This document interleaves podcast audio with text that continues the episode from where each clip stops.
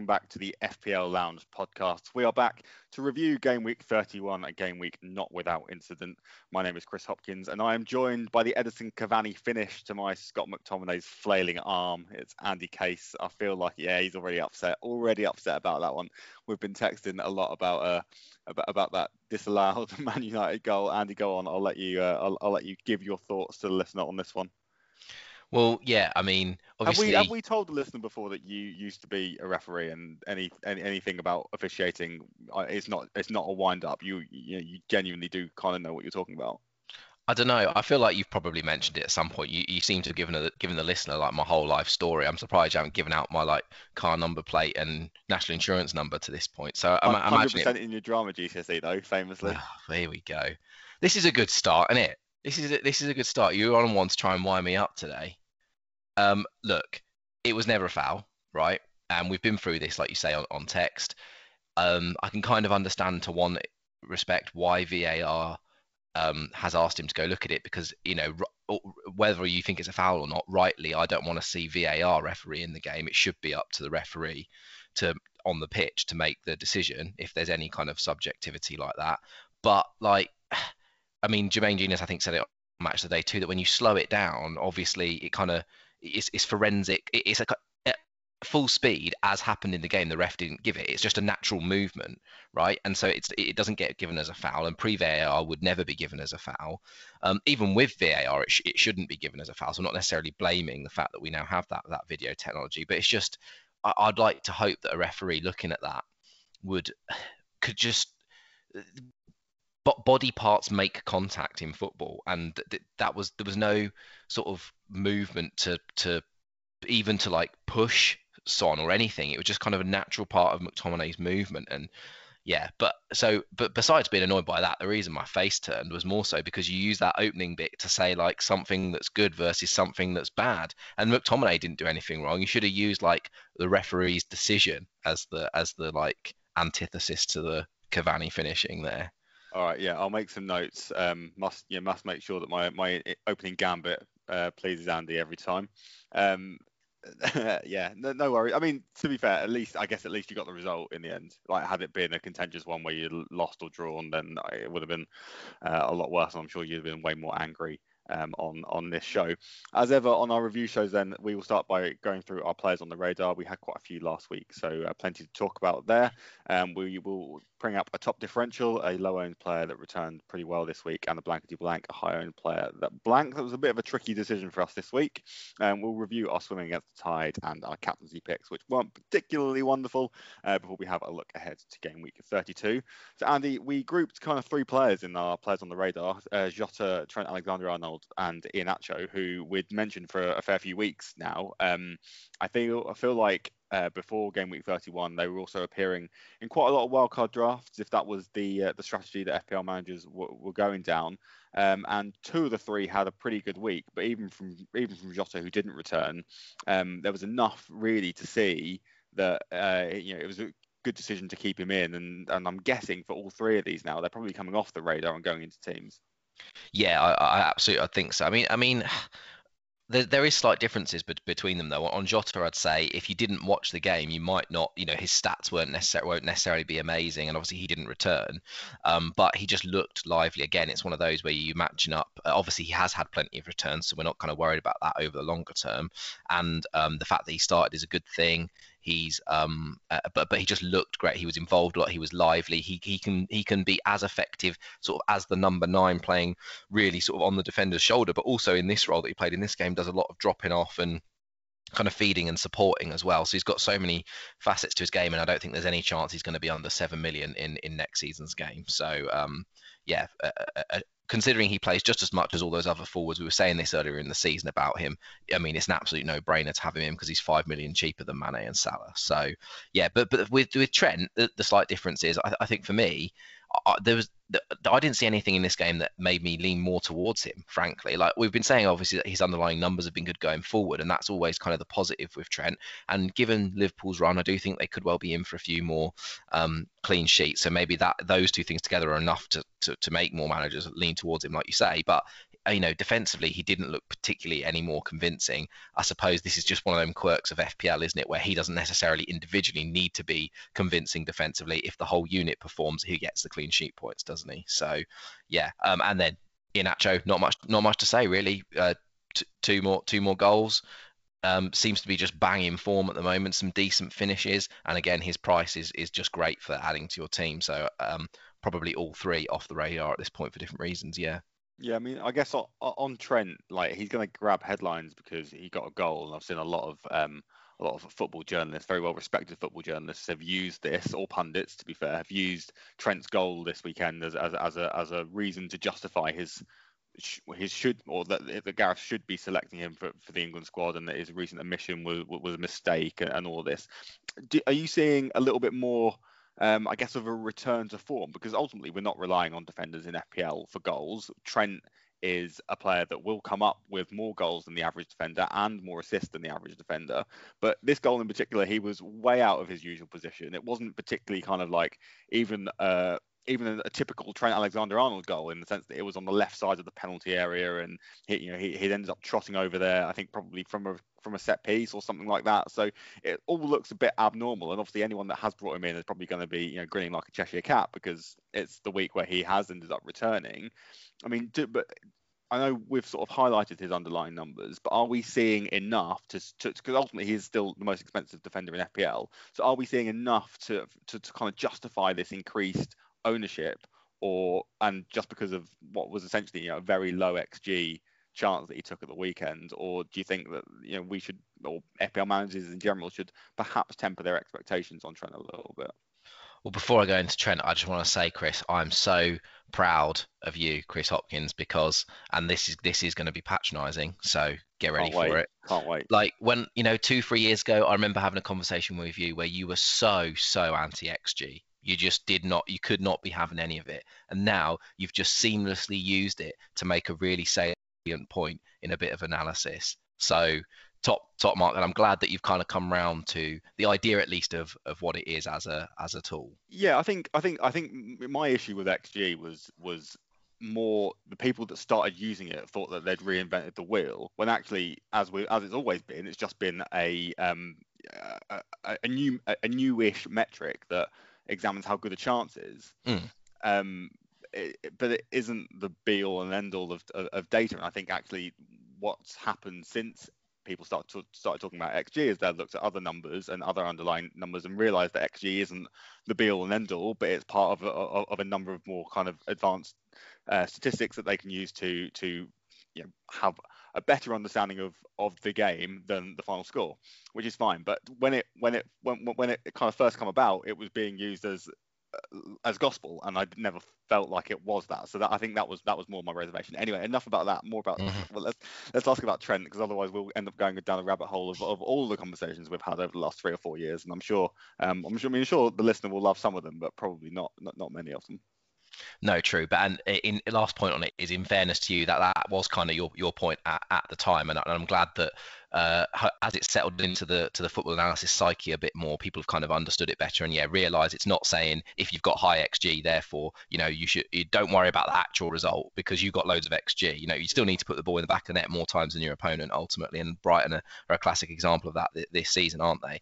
Um, but but so so yeah, fair enough to you. But um, on on, on Trent, yeah, basically it was not taking anything away from him. Absolutely cracking finish. I mean, any striker would be pleased with that finish. Absolutely whipped it in the bottom corner.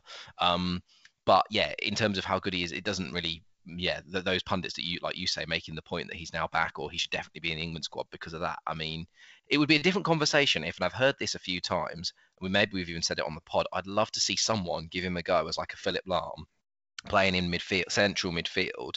Um, like if you, I'd be way more excited about the prospect of like a Henderson and Trent or Rice and Trent starting in the Euros. No, no, not, I mean, not now because he hasn't, but if he'd had like six months playing that position and learning it a bit and th- learning the position inside of it, because if he's played in defence, although he's not the best defender, he you know he could do the defensive aspect of playing in a pivot in midfield, but then he's also got the passing and the crossing. He could drift out wide, so hopefully he wouldn't lose his crossing ability. That would be one potential downside. But you know if he had enough license to drift a bit, especially if he was playing with Rice covering him, he could st- you could still maybe get like the crossing element out, out, of it more. So so then that would be a different, a slightly different thing because it isn't so much about him being solely like relied upon as part of the defensive unit for keeping clean sheets. But look, yeah, like I say, it was a great finish, but I don't think that's told us anything we didn't know about Trent Alexander Alexander Arnold in this game. So yeah, yeah, I think I think it just I guess, I guess the final word on him. It's still difficult for for me at least, and I'm guessing you as well from what you've said to decide whether his ability to pluck something out of thin air like that is worth the inflated price. And had it been last year when he was probably about roughly a million cheaper, then sure. But maybe it's not quite, and we haven't seen it really for the for the rest of the season. So you know, Liverpool with eight, seven or eight games left. Um, how many more how many more goals like that is he going to score? How many more returns is he just going to pluck out of thin air with his undoubted quality? But uh, yeah, you know, we haven't got we haven't got him, you know, his, his kind of 38 game sample size um, to justify that inflated price anymore. We, we, we're just talking about sort of, you know, the, the business end of the season. So, so for me, it's a, it's a, it's a bit of a risk. But obviously, anyone that, that, that did bring him in um, will be will, will, be will be laughing this week. Um, let's move on, Andy, because we've got we did have quite a few players on the radar. Although this team, I guess, that we'll focus on next. Um, I think we kind of mentioned Arsenal just because they've got good fixtures, or at least you know coming up. Um, but prioritising the Europa League is uh, is clearly sort of Arteta's Arteta's mantra going forward. Um, they made a host of changes against Sheffield United, so it is difficult to predict their side at the moment. Um, so I guess it's fair enough that we kind of left them alone a little bit. Yeah, maybe. I think the unpredictability will still be true going forward. However, it's worth saying that okay, albeit against a, a you know ragged Sheffield United side this season, two good finishes from Lacazette. Um, Saka looked good. He was playing sort of as a number 10, which he hasn't really played at all, if, if much at all this if at all this season, um, and had a, had a, had a few good touches in there in the time that he did play. Um, so yeah, kind of the, the the two more so Saka really that we were t- that we were talking about beforehand were probably the two, and even Martinelli sort of looked decent. I don't know what price he is. Um, so, so there's there is still a bit of a way up there if we if for whatever reason say Arsenal were to go out the Europa League maybe then yeah Lacazette and Saka could well with their run look look look, look like good options. I know off air we were also sort of thinking about defenders, and obviously they've they've got a few cheap options. I think Rob Holding probably pretty cheap, Cedric as well. Um, but yeah, Sheffield United are pretty blunt as an attacking force, and Arsenal won't have many many easier games than that. Although you know they, they, they did end up with a clean sheet. Another team that ended up with a clean sheet this week was Wolves. Um, you know, we highlighted them again because of good fixtures. Their next four, obviously, they've just played Fulham, but Sheffield United, Burnley, and West Brom.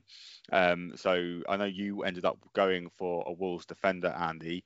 Um, so I mean, clean sheet job done really here, but Wolves really don't look that great, and all of their games are going to end up being pretty low scoring. One would think. Yeah, I th- I mean, I, it was a it was sort of promising for me to to that, that, Wolves managed to get a clean sheet in this game. They didn't concede loads of chances and not really any decent ones. Um, a half decent one for, for I think it was Loftus Cheek. But um, I think the point I was making in the preview was that they are expensive. Like the cheapest ones are, are kind of just hovering slightly under five million at the moment, which to be fair is actually less than I didn't realise that Coady and Saïss had both gone down by that much so far this season. But still, um, it was it was kind of a concern because you'd uh, around five. That's sort of the tipping point, isn't it? For I'd like some certainty around clean sheets. Really, I'm not just chucking in like a, a Lamptey or a Coufal or whatever for some hope of some attacking returns. And um, uh, yeah, you, you weren't 100% sure with the way Wolves have been playing this season. But but no, look, they, they did obviously get a clean sheet in, in, in, this game. And actually, what it turned out for me when I kind of was doing my, I, I made a very rushed sort of last minute decision to do the wild card. Um, and uh, because I'd because I was sort of saved money with players like Iheanacho and like Raphinha and Lingard in midfield, I had a bit in the bank, and it was like, well, I could go, even if I think there's like there was arguably maybe some better value ones at cheaper than than I think it was Saïss I went for in, in the end.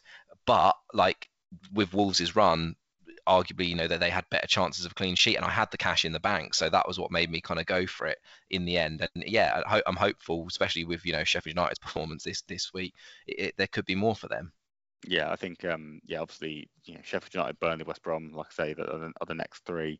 I mean, uh, you know, all, all, three of those could end up nicking a goal against Wolves, but um, but yeah, I think on, on our preview we said that you'd be happy if you're spending that much money, you'd be happy or hoping at least for two clean sheets. I mean, they've got one, so so they're kind of halfway there already. And the other end of the pitch for Wolves, we did think about Pedro Neto as a bit of a potential option, their best attacking player ultimately, both on the eye test and in his underlying numbers this year. But he went off injured after 32 minutes, so not a lot said about that. I think um, Podence did put in a quite a nice cross for, for Willian Jose, who did finish, but it was ruled out for a very, very, very marginal offside. But other than that, Wolves created so little that you wouldn't be relying on, on any of their attacking players. Um, another cheap defender, Andy, that we've thought about, and we have spoken about Liverpool already, so we can probably brush over Nat Phillips pretty quickly. Um, he Liverpool didn't keep a clean sheet, but Phillips looked okay. And all you're really asking for for a four million defender is that he starts, and and, he t- definitely ticked that box. Yeah, absolutely. And obviously, Liverpool haven't been the best in defence this year, but they've had a, a, um, a, few, a fair few clean sheets. They'd certainly be in the top half of the table for that. And at four million, if you're, you know, if you've got a chance of a clean sheet, even if it's let's say every other game from a four million starting defender, then then you're laughing, really, aren't you? So yeah, I think Liverpool have got the best run we said on paper going and from now until the end of the season. And so, um, yeah, a great addition for your squad, Nat Phillips at four million obviously we are recording this uh, Monday lunchtime, so we haven't had the uh, Southampton game yet. So uh, was, I know we spoke about sort of Redmond and, and Ings as kind of last minute opportunity uh, or sort of last minute one week propositions, which could be could be useful. Um, so so yeah, definitely worth thinking about about those. And then finally, Andy, we uh, we spoke about Sergio Aguero on the radar. And um, so much as so again, as you just mentioned, you did you did wildcard this week, um, brought Aguero in, and I guess it's fair to say it hasn't gone wonderfully for you. Um, I mean, it's it's hard to really kind of analyze this because he was rumored to be injured. Pep didn't mention it in his press conference, so kind of what can you do? I guess at this point now, with Aguero consistently on the treatment table, um, I feel like sort of once bitten, twice shy, and he probably won't be making many more appearances uh, near near your side. No, well, there was a, a, a probably not because it, it was a gamble. Um, but I just wanted to do my, my rank's not awful. Um, I'm just hovering around 100k at the moment, but I wanted to try and make that kind of final dash towards the top 10k if I possibly could, and, and just to give me a bit of breathing room in some in some mini leagues. And I thought, you know, a lot of people are going to go for Salah. I can still get Salah in, in in a week or two if it doesn't work out, which might might, might well be my move now. But um, uh, just that Aguero, if I could just see Aguero, you know, Leeds have conceded so many chances. If he'd started, um, you know, two, three goals from him, particularly as I put the armband on him, could have just made a massive like difference at this time of the season. So I thought, you know what, roll the dice. Um, it's a gamble, and in some ways, if he's not going to play, it was good that he wasn't in the squad at all. Um, but but yeah, obviously did not work out at all. And I think we just now everything we said was that we thought this was going to be a bit, bit of a procession for him. Apparently, he'd been out of training for three or four days, which Pep hadn't intimated at all. Like all the rumors coming out of the media was that Aguero was gonna uh, at least be in the squad and very likely to, to start because he hadn't played in the Champions League and they wouldn't probably be playing him in the Champions League much for the rest of the season. So really quite disappointing that it, it failed so spectacularly that gamble. But uh, uh, like I say, for me personally, I've, I've, I've given myself a, a way out, um, which I'll probably have to take. And yeah, it, it doesn't look like he's he's going to be anything like reliable enough to be able to to use going forward. Yeah, I've just gone back through my history, and it was my first wild card in game week six, where I brought Aguero in, and he played 45 minutes, uh, limped off at half time, and uh, never wasn't then seen for another sort of six to seven FPL uh, game week. So, so yeah, I think it's uh, unfortunately it's going to be a pretty um, uh, sort of quite a murmur to, to sort of end his end his FPL career. You know, he's on 17 points this year. Um, sort of hasn't has never been below 100 even when he's had injury sort of ravaged seasons. So it, it does feel like a bit of a shame. But uh, but yeah, such the, the what's what's the NFL saying when you know, quarterbacks just sort of fall off fall off the cliff? Like you know the kind of don't age gracefully and it just kind of all goes wrong very quickly. And that seems to be seems to be kind of what's happened for Aguero, really, isn't it? Yeah, yeah. I don't, I don't know. I'll probably remember it if you said it, but I don't know what saying you're talking about. But yeah, that is what's happening for him. So let's just take a quick break, uh, and then we'll we'll return. Welcome to the FPL Lounge. Our previous show will always be out in advance of the game week deadline, so be sure to subscribe wherever you get your pods. That way, you'll definitely have it in time to make some tweaks to your team. If you can rate or review us too, that would be great, as we're really keen to know what people think. Thanks for joining us in the FPL Lounge.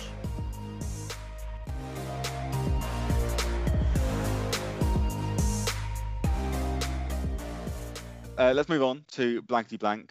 This is obviously the segment where we highlight a, uh, a high-owned player that blanked in this game week, kind of let their ownership down, and it was a bit of a tricky one this week, Andy. Partly because there weren't that many, there weren't that many blankers, uh, but those that did, um, they have pretty difficult fixtures, and you wouldn't necessarily be sort of you know you'd hope be hope more hopeful that they'll return rather than banking on them returning. Um, we're plumped for Harry Kane here, uh, 49% ownership, to just two points, blanked against Man United. Um, I guess Andy would kind of pick this one, and we'll go through our honourable mentions in a minute. But we've kind of picked this one just because he would have got quite a few armbands. So I guess many managers were kind of hoping um, that, that, that, he was going to return. There was nothing really in his performance that suggested anything negative, um, but more just of a you know we've got to give it to got to give the the it's not really a prize. We've got to give the, the, the dance cap to someone, and it's just going to go to Kane this week. Yeah, well, I would more so say that it's um it's because there was more to be concerned about um, for Kane than there was for Bruno, and not again not necessarily because of his performance specifically, but you know Bruno and Kane both had over a million people captain them, so you know the captain point would would sort of stand for either of them, I suppose. But the difference was Bruno had a few good passes, he a couple of what you'd call pre-assists, assisting the assister. Um, you know, was involved in United's kind of good build-up play. Whereas with Kane, there was just so little service, so little creativity from Tottenham. We've seen it happen on and off throughout the season. And as much as he didn't necessarily do anything wrong, he just was provided with with so little um, that you'd you'd think. And uh, you know, Bruno came close to some returns. So it's just one of those things. If you're if you're an owner or a captainer of him, whereas with Kane, you'll be I I would imagine way more frustrated because he just wasn't even close to to anything like that. So that that's why it's gone towards him this week, and also probably with half an eye to the fact that Spurs have a double next week, and there's probably a lot of people thinking of captain or maybe even triple captain for Kane or Son um, ne- next week, and and and yeah, it, it, it helps to just sort of highlight that complete lack of creativity from Tottenham. Yeah, agreed, agreed. I guess in our own mentions, then you have spoken about Bruno already. Fifty-eight percent, two points. I saw a newspaper today absolutely slate his performance yesterday, and I think they must have just been watching a different game or just seen the fact that he didn't score, didn't assist, and therefore he played poorly. But you know, I'm, I'm fully, fully with you. I think, I think he, he might not have been as standout as he sometimes is for United when he's sometimes United's only good player. Um, and you know, obviously others performed pretty well alongside him yesterday, but you know, by no means did he have did he have a bad game? Um, and then a couple of a couple of others, Gundogan on 30%, you know, just one point, but came off the bench and is going to be part of part of City's rotation going forward. Um, Dias the same, 25% and didn't play at all. And Aaron Cresswell was, I guess, one that we maybe mentioned, 28% and, and zero points. He obviously conceded two two goals and got a booking. Um, but again, against Leicester, Andy, we couldn't really give him give him the you know the, the, the title of uh, of blankety blank this week, just because you wouldn't necessarily expect West Ham to have kept a clean sheet against Leicester, although they kind of did throw away a pretty comfortable lead, didn't they, to make it make it quite um quite worrying for them at the end.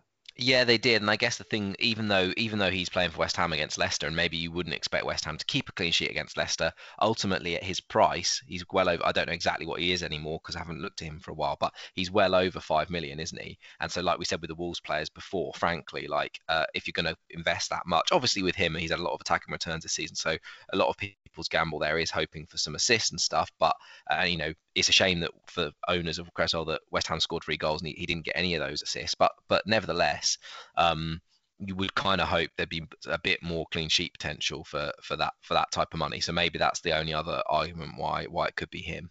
Yeah, I mean, it might be one for us to maybe look at in a bit more depth. But West Ham seems to have changed their shape back to a, back to a sort of three-five-two again. I'm not sure if that's because Arthur Masuaku is, is, fit again. So Cresswell seems to seem to me at least to be playing as one of the three centre backs. Now he was earlier in the season and still getting returns, partly because he takes takes you know all of West Ham set pieces. Um, but I wonder if that will stop him going forward as much and make, getting crosses in from open play. So it could be worth worth um, worth monitoring that one. I mean, I, I did have Masuaku in my team earlier in the year because he was getting forward quite a lot. Um, so yeah, definitely could be could be one one to monitor, especially as if, as you say, Cresswell continues to have such a high ownership. Um, let's move on to top differential, and there was only really one guy that we could give this crown to this week, and that's Christian Pulisic at 1.9% um, ownership and 15 points. I think he got a goal and and an assist uh, for Chelsea. Um, but he isn't the one that really we, we kind of would be thinking about going forward, Andy. And I guess that's more maybe to do with Pulisic not necessarily being um, sort of a first name on, on Thomas Tuchel's team sheet. Yeah, he's. It was funny because obviously he had what you'd sort of term as slightly a, a, breakthrough season last year, and everyone was very excited about him going into this season. But um, under both Lampard and Tuchel, he hasn't managed to convince either to sort of give him a starting place regularly. Not sure really what his best position in this Tuchel formation would would be. He's obviously playing as one of the front three um, uh, in the in this match. Um, so, well, yeah, he's played at right wing back, I think, in this system before for Tuchel. So it's a it's it's a strange one. I'm not I'm not sure. It's, it's, he's in that zone where there's so many midfielders that are cheaper than him that have done more this season that it's kind of hard to invest the invest the money in him, isn't it? I mean, we're probably going to slightly um, you know, seem like hypocrites or can't contradict ourselves when we go on to talk about the other Chelsea player that we've got considered in, in this top differential. Because frankly, you could probably say all of those things about him as well. But there's just something about Pulisic where it just seems he's a bit too patchy, and he, he's got to pr- prove probably to FPL managers and his own actual club manager that he deserves a place more consistently long term. I mean, uh, you've used the word there, patchy, which can probably describe all three of the players that were in our kind of honourable mentions that we considered this week. Lacazette at 13.7.3% ownership. I guess he's kind of teetering on the brink of whether he's differential or not. Um, but he was playing Sheffield United. You, you, kind of already said enough about him. I guess if he is playing through the middle, and we've always said this about Lacazette, when he is playing through the middle, um, and he is getting the service from the likes of Saka and maybe Smith Rowe when he when he starts, then he's probably going to be a pretty good pretty good option, and isn't the most expensive striker ever. Um, you know, he's not as cheap as Iheanacho and earlier in the season Bamford, but you know, he's he, he definitely isn't Kane, definitely isn't kind of Aguero either, or, or even Werner. So, so yeah, he, he could be it could be an interesting option uh, going forward. But but yeah, you want to you want to see the starts, and if he is Arteta's main main forward, yeah, is he going to play in the Premier League every week? If he might be resting him for, for the Europa League. Um, Jarrod Bowen is another guy. You know, he's probably got uh, I, I would guess, and I am just guessing, he's probably got three double-digit hauls this year, which isn't bad for for a player like Jarrod Bowen who was playing in the Championship uh, last year. Um, but at the same time, you know, he doesn't do it enough. Um, and I think you'd probably want a bit more consistency from him. 1.8% ownership and 10 points this week. And then uh, you kind of mentioned Kai, well, alluded to Kai Havertz, who is a guy that we were very big on at the start of the season, and we're finally kind of starting to see um, his quality at least when he is playing in Tuchel's system. Three percent ownership and 10 points here. He also missed I get, I, you know, you could put this down to bad finishing or, or some good saves from uh, from Guaita, but he missed you know two uh, two other very good opportunities. It could have been an absolute monster day for him. Um, I wonder if he might be, or if FPL managers are maybe thinking about getting Havertz back in. And again, Andy, I guess you want to see a bit more consistency and just consistent starts from him as well.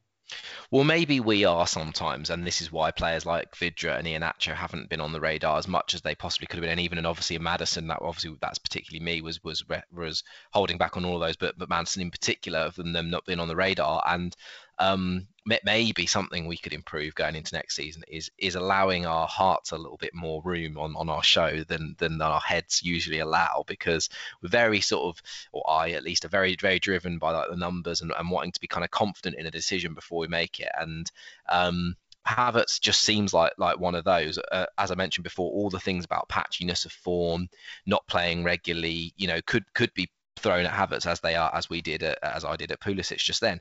But um, there's just something about him when you watch him play. Like he, we were both. You mentioned it in, in a previous show that we were both sort of coloured by seeing him uh, play in the Bundesliga when there was no other football on. You know, in lockdown one last year, um, and he looked he looked great um, for for for Bayer Leverkusen then, and so that helped us be really excited about him coming out coming over here. And then in this performance where he had that kind of graceful stride, um, and he looked really heavily involved again, it's just some it's an intangible thing, isn't it? It's something where you just you kind of look.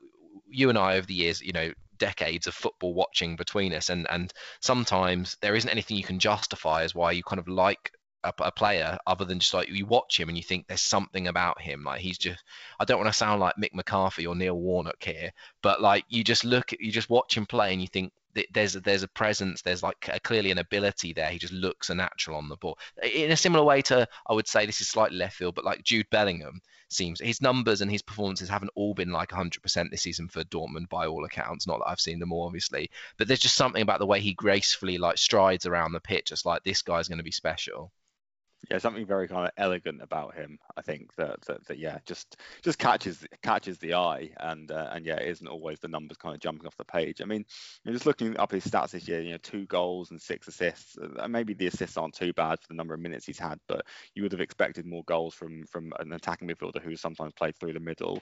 Um, you know, I don't think Lampard really got the best out of him. I do hope Tuchel Tuchel will, but yeah, it will be interesting to see um, how much I can see him getting quite a lot of buzz in pre-season for next year, and uh, and similar to ultimately what he got this year, which led us both to put him in, in our game week one team. So yeah, I wonder if uh, if we'll make the same mistake or whether it will be a mistake, but whether we make it again. Um, let's touch on our swimming against the tide this week, which was uh, Bamford and Raphinha being the third and fourth most transferred out. Um, we kind of felt that this was a, perhaps a bit of an overreaction to their fixtures, and this is a bit of a tricky one, Andy, because to sort of evaluate. I think we're going to come down that we were right because you know why wouldn't we come down on the fact that we were right. Um, but obviously, uh, Leeds got a very good result against Man City, um, you know, winning two one. But their XG was was, was awful. It probably by far and away Leeds' lowest XG of the season. Now, obviously, they you know it seems like Bielsa kind of game plan for Man City as you would. Um, you know, he he he is a he is obviously a master tactician. Um, Bamford did return. Um, but I guess what I would say is that this shows that Leeds can at least compete. They might not necessarily be as creative, but they can compete, and therefore the moves to remove two very good value players who have consistently very good numbers, uh, both in terms of points and underlying stats throughout the season, seemed a little bit premature, even though um, you know Leeds' xG in this game wasn't particularly high. No, and and uh, you've got what you've got to remember obviously is that Leeds got a red card after 40 minutes. So you know they played 50 minutes of the game with only 10 men against the best team in the country who suffocate anyone, even with 11 players. So with 10, you're just going to get completely sort of smothered there. And um, it's not like Leeds were creating loads of XG before the red card, clearly. Um, so so maybe the pattern would have continued in the second half, but it's definitely had an impact, and that's got to be taken into account. Um, I, I, would say, you know, watching the performance, Leeds, as much as they didn't necessarily have shots and chances, they were competitive. Like they were still making charges forward and trying to get on the front foot as often as they could. And Raphinha was at the forefront of that. Bamford, Bamford, you know, he had to, got sacrificed because of the sending off. So even though he was only on the pitch for 40 minutes, he still returned and um, you know who knows what might have happened had had he played and and and continued with the team continued with 11 men so i would say if we were judging it just on this one match, I would feel relatively like we we were pretty much kind of right there. Um, but like even on the ones where we think we're kind of wrong over the course of that one game, I think we probably to be able to judge this uh, reasonably, we we got to give it at least a, two or three more more weeks because our argument was about more than just this one game against City, I guess. Yeah, definitely, and I think you know you would expect City felt, felt like they're, they're, they're more difficult game, uh, and definitely, as you say, you know, most likely to stifle Leeds' Leeds' um, sort of gung ho approach to, to, to, attacking. So so yeah, be interesting to see how they fare in the next two against Liverpool and uh, and Man, uh, Man United. But but yeah, you know they've got previous against both of those, and uh, could absolutely end up um, end up scoring quite a few goals against them as they did earlier in the year. Let's round off then with our captaincy selections. Oh, actually, you know what? I'm going to just one, one, well, two words: Stuart Dallas. Yeah, yeah. Well, obviously we didn't mention him as part of the swimming the tide, but yeah, absolute scenes. Two shots, two goals. Um, yeah, I mean, I'm I'm I'm struggling, and yeah, I know it's a it's a bit of a trope on on on, this podcast that I that I like the EFL. Ironically, not watched as much EFL this year, partly I think because we've been doing this sort of podcast all the time, and I had to watch more, more Premier League football. But I, I, I am not going to be able to pick out. I don't think like a, a swashbuckling kind of fullback defender, mid stroke midfielder that's that's going to have the same FPL impact next year. Um, obviously, you know we don't know who's who's going up yet, but you know Norwich don't really have have one that I, that I can think of. Watford have been pretty bad uh, going forward for a lot of the year and have just scraped by with one nils. Um, and then it's kind of Brentford and Swansea. Uh, you're you're struggling. So so yeah. Um, could be. Uh, I, I'm I'm not expecting any sort of anyone really to have the same kind of impact that Dallas has had uh, uh, had next season. So yeah, maybe maybe just end up stick, sticking with Stuart Dallas. Although I'm sure his price is going to go up a little bit, and he might get reclassified as well, which would be which would be horrendous news for FPL managers. Um, let's move on to captaincy. This wasn't a great one for us, Andy. Um, so let's hopefully whiz through these as quickly as we can. Um, Man City assets we spoke about we didn't really know which ones. I guess we were kind of looking at Sterling, Jesus, Aguero because they didn't play uh, in in Europe in midweek. Um, obviously, Aguero we've spoken about already. Jesus, uh, he did he feature? I'm not even sure if he did, but didn't hear anything about him if he did. Um, I'll leave you to talk a little bit about Raheem Sterling and why he just can't be relied on as a captain. Well, it's yeah, it's not anything new that I haven't said before about Sterling, but I just think yeah, he's in previous seasons when he's scored 20 odd goals, it's been because he's been getting tap ins from pullbacks from like a Sané or an Aguero or whatever, that classic Pep Man City goal where they get in behind, run down the, the goal line, you know, as in the goal line outside the goalposts, and then pull it back. Um, it's the to Sterling who's standing on the six yard box to tap it in. Um, and ultimately, his finishing, um, his end product, his crossing, his passing in the final third is just not good enough. And that's kind of come into the fore now when with City having to find goals slightly differently, not w- without the natural number nine and the kind of wide outright wingers that they used to have in the days with the Sané and the Aguero kind of on fire. So um, it, it's really hampering Sterling, and yet he, he, he can't be relied upon to finish um, of, his own accord. Frankly, he, he's always been an underperformer when it comes to that, you know, xG and stuff. So it's tricky. I think I saw a lot of people did did go for Sterling this week, and um, I think they've they've been they've been burnt again.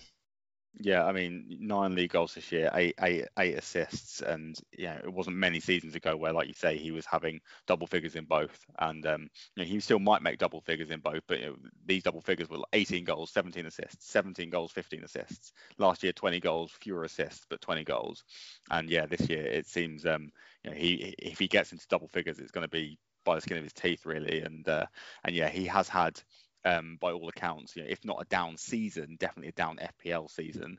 Uh, but I think I think most people would probably say he hasn't been quite as quite at his best this year either. Um, we we mentioned Salah and Jota as Liverpool assets that could both be worth sticking the armband on. Obviously, Salah returned. Um, Jota didn't. I guess he was probably a bit more of a risk. Salah takes penalties, but it wasn't a penalty that that, that Salah did return with. Um, not really much more to say really on this one, Andy. I guess. Yeah, not really. I mean, obviously, like I say, Jota looked looked decent, and I still don't think it's a because the trouble is there's one thing we can we can tell everyone how the captaincy went in terms of performance literally how many points did they get? People can see that from for themselves right? I guess what we're hopefully here to do to help with a little bit is like analysis of the decision making beforehand because you yeah everyone could choose a, a, good captain after the fact right? So um and i think still that what i would say is that captaining jota wouldn't necessarily have been a bad decision because he started, he looked decent, he was involved as much as Salah was, frankly. Um, so it's just one of those things where Salah got the goal in, in this particular instance. Chelsea defenders, we kind of got burnt on that against West Brom, and I mean, we mentioned it again. Like, yeah, I mean, they won four-one, so you can't really complain too much. But um, but no clean sheet again for for a side that um, you know, were, were getting quite, quite well known for their for their propensity of getting clean sheets. Um, we, are also still not sure about rotation with them. Um, and obviously, we, we, mentioned Alonso, but he didn't start, didn't even come off the bench. Um, Kurt Zouma did play and scored a goal. I wonder if he's starting to creep up Tuchel's, um, you know, Tuchel's kind of depth chart, I guess, for, for centre backs. Um, he didn't play a lot when when Tuchel joined. I think post the international break, he started their last two Premier League games, and we saw earlier in the season under Lampard that with good delivery from Chelsea players, um, he definitely is a threat in the box from from set pieces. So, so I wonder if people will even start moving back to him. Well, he's maybe a centre back equivalent of Trent Alexander Arnold in a Chelsea context here, in that he has proven he is an absolutely massive threat from set pieces going forward. But I think Tuchel rightly doesn't trust him as much defensively as perhaps some of the other options, and I think that's that's fair enough. So yeah, we'll we'll have to wait and see. Obviously, I wouldn't necessarily assume that he's up Tuchel's thinking because he's playing in the Premier League against these like lesser oppositions like West Brom or Crystal Palace when they've got big Champions League games, which he's clearly not playing in, and, and that would be like the the truer litmus test of what Tuchel thinks about him. I guess, I guess, I guess, but you know, even when Chelsea had Champions League games early, he wasn't playing in, in the Premier League either. So it seems like he has kind of maybe maybe gazumped someone, although obviously we, Thiago Silva is, seems to be seems to be out of favour after his uh, recent red card. Um, Kane and Bruno both blanked. We grouped them together because they were playing each other, um, but we've kind of gone into gone into those reasons. You know, I guess if you put the armband on Bruno, you'd be more pleased with the performance, but Kane, you know, can he's lethal and he only really needs half half a chance a, a lot of the time. Also with a double next week, I'm sure he's going to be uh, in a lot of teams. And then uh, Ings was a bit of an outside shout. He's actually got my armband this week, but uh, TBC how he ends up doing, we will find out later this evening. Uh, let's leave it there, Andy, and have a quick look ahead to game week 32. Um, again, as always, uh, big uh, Champions League, big Europa League. Uh, sort of midweeks for, for, for, for City, Liverpool, Chelsea, United, and Arsenal, all still in with a chance of going through. None of them seem um, comfortable. I guess Man United are possibly the most comfortable, arguably maybe Chelsea, but but yeah, not looking, you know, none none, you know, all got something to play for. Um, so uh, so yeah, and um, also you know cup games coming up, uh, FA Cup semi final for, for for four teams, and the game week is pretty spread out. Um, so so yeah, I mean, how can kind of FPL managers navigate this one? Well, it's going to be really difficult to navigate it, frankly, because you're not going to know. But the, by the time you have to make your decisions, which is I think again a 6:30 Friday deadline again this week, you're not going to know who started for City in their game before their Premier League game in the in that game week because they play, and the same for Chelsea, Leicester, Southampton. All those four teams play in the cup semi-finals at the weekend, and then play their Premier League game in the midweek, but as a part of this game week in FPL. So you you're you're gonna it, basically it's, it's hoping with those teams. Frankly, you will have a bit of knowledge from Chelsea and City of who's played in the Champions League and whether they've gone out or not. But there's still going to be a big cup game, which you've got to think both teams are going to be sort of prioritising. Um, and so what that means for rotation for their next Premier League game, like I say, which is way after you'll have had to already have made your decisions. Um, it you you can't know, so it's really really difficult. Um, there's um, I think a blank for is it Crystal Palace? One team because Tottenham play twice. There's one team who are on a blank I think this week, and I can't I can't remember who it is. Uh, do Palace have a game? Just quickly scan in. No, they Not don't. I can see no. Yeah, so so so there are ten 10 fixtures, but Spurs play twice and Palace don't play, play at all. So that's one wrinkle to. I'm not sure there'll be many people with Palace players players in their team necessarily, but one thing to just be aware of because if you saw the fixtures, you might just look and see that there's the normal 10 and assume everyone's got a game. That's not quite the case. So that's one thing I suppose to look out for. Obviously, be aware of the Spurs double. That's a that's a thing to kind of you know take advantage of, albeit that the um the second of their games is just before their Carabao Cup final that they'll likely be taking very very seriously. Obviously, Mourinho is going to want that trophy, so another complication and another cup competition affecting things. Um, in yeah, like I say, in terms of preparing, the only thing that will help you prepare, obviously, like last week, is with the teams that aren't affected by that. So I suppose it's Arsenal, United, Liverpool, who have Champions League and Europa League implications. I guess look out for those ro- bits of rotation and potential injuries and things there um, that that could then impact what happens for those teams go, going forward um, for their um, more regular um, FPL fixture coming up in the next game week. Absolutely, and I guess um, something that was pointed out to, to, to, me yesterday on, on, on Twitter was that you know a, a longer game week, a more drawn out game week means a more torturous game week, and I'm sure that there'll be plenty of ups and downs in game week 32. Um, yes, Andy, you're waving yeah. at me on screen on on, on a wonderful uh, on a wonderful screen. Yeah, I just forgot that there was one more thing I wanted to say as well is that well, there's so many complications there. Like I said, Carabao Cup final after the next game week, game week, FA Cup semi-finals during the next game week, Champions League and Europa League before the next game week, and the fact that it means that the final game of, thir- of game week 32 is on Thursday, the 22nd of April at 8 o'clock, but the first game of FPL game week 33 is on Friday, the 23rd of April at I think 8 o'clock again. So literally like 24 hours later, so you're going to have less than 24 hours turnaround for your deadline between those two game weeks. So it is one one game week ahead now, but we wouldn't have time almost to tell you ne- on the on the review of the next game week to, to look ahead because you'll you'll be in that period already. So just something to kind of be aware of there that you're going to have a really short turnaround time before the next deadline. Absolutely, absolutely. Uh, yeah, I guess uh, that will also affect when you will be hearing from us. So, uh, so yeah, we'll we'll have to work out what we'll be doing ahead of game week 33. Um, until then, though, Andy, probably worth. Uh, I'm sure our listeners will have plenty of questions for us. So, if they want to get in touch with us, how can they do so? Well, we would love to hear what you think about um, how your how your game week's gone. Have you wildcard? Haven't you haven't you wildcarded? And are you on the XG train now, like Chris Hopkins has become?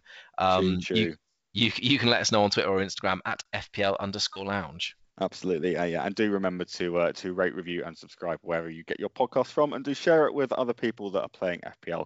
Help uh, all all all go all does something to help us grow. Um, we're going to be back to preview game week 32. We're going to be recording on Wednesday. Hopefully, that will be with you on Thursday. Um, because the pubs are pubs are open again, and I'm going out Thursday night, so it's going to be a it's going to be a huge week uh, in in I think it's England only, isn't it, Andy? I don't think Scotland, Wales, mm. Northern Ireland are, are, are, are, quite back to having having outdoor spaces at pubs open. So, uh, you know, never mind. Sucks to be them. Um, but yeah, uh, we will be recording on Wednesday. So, Andy, until then. Thanks for joining us in the FPL Lounge.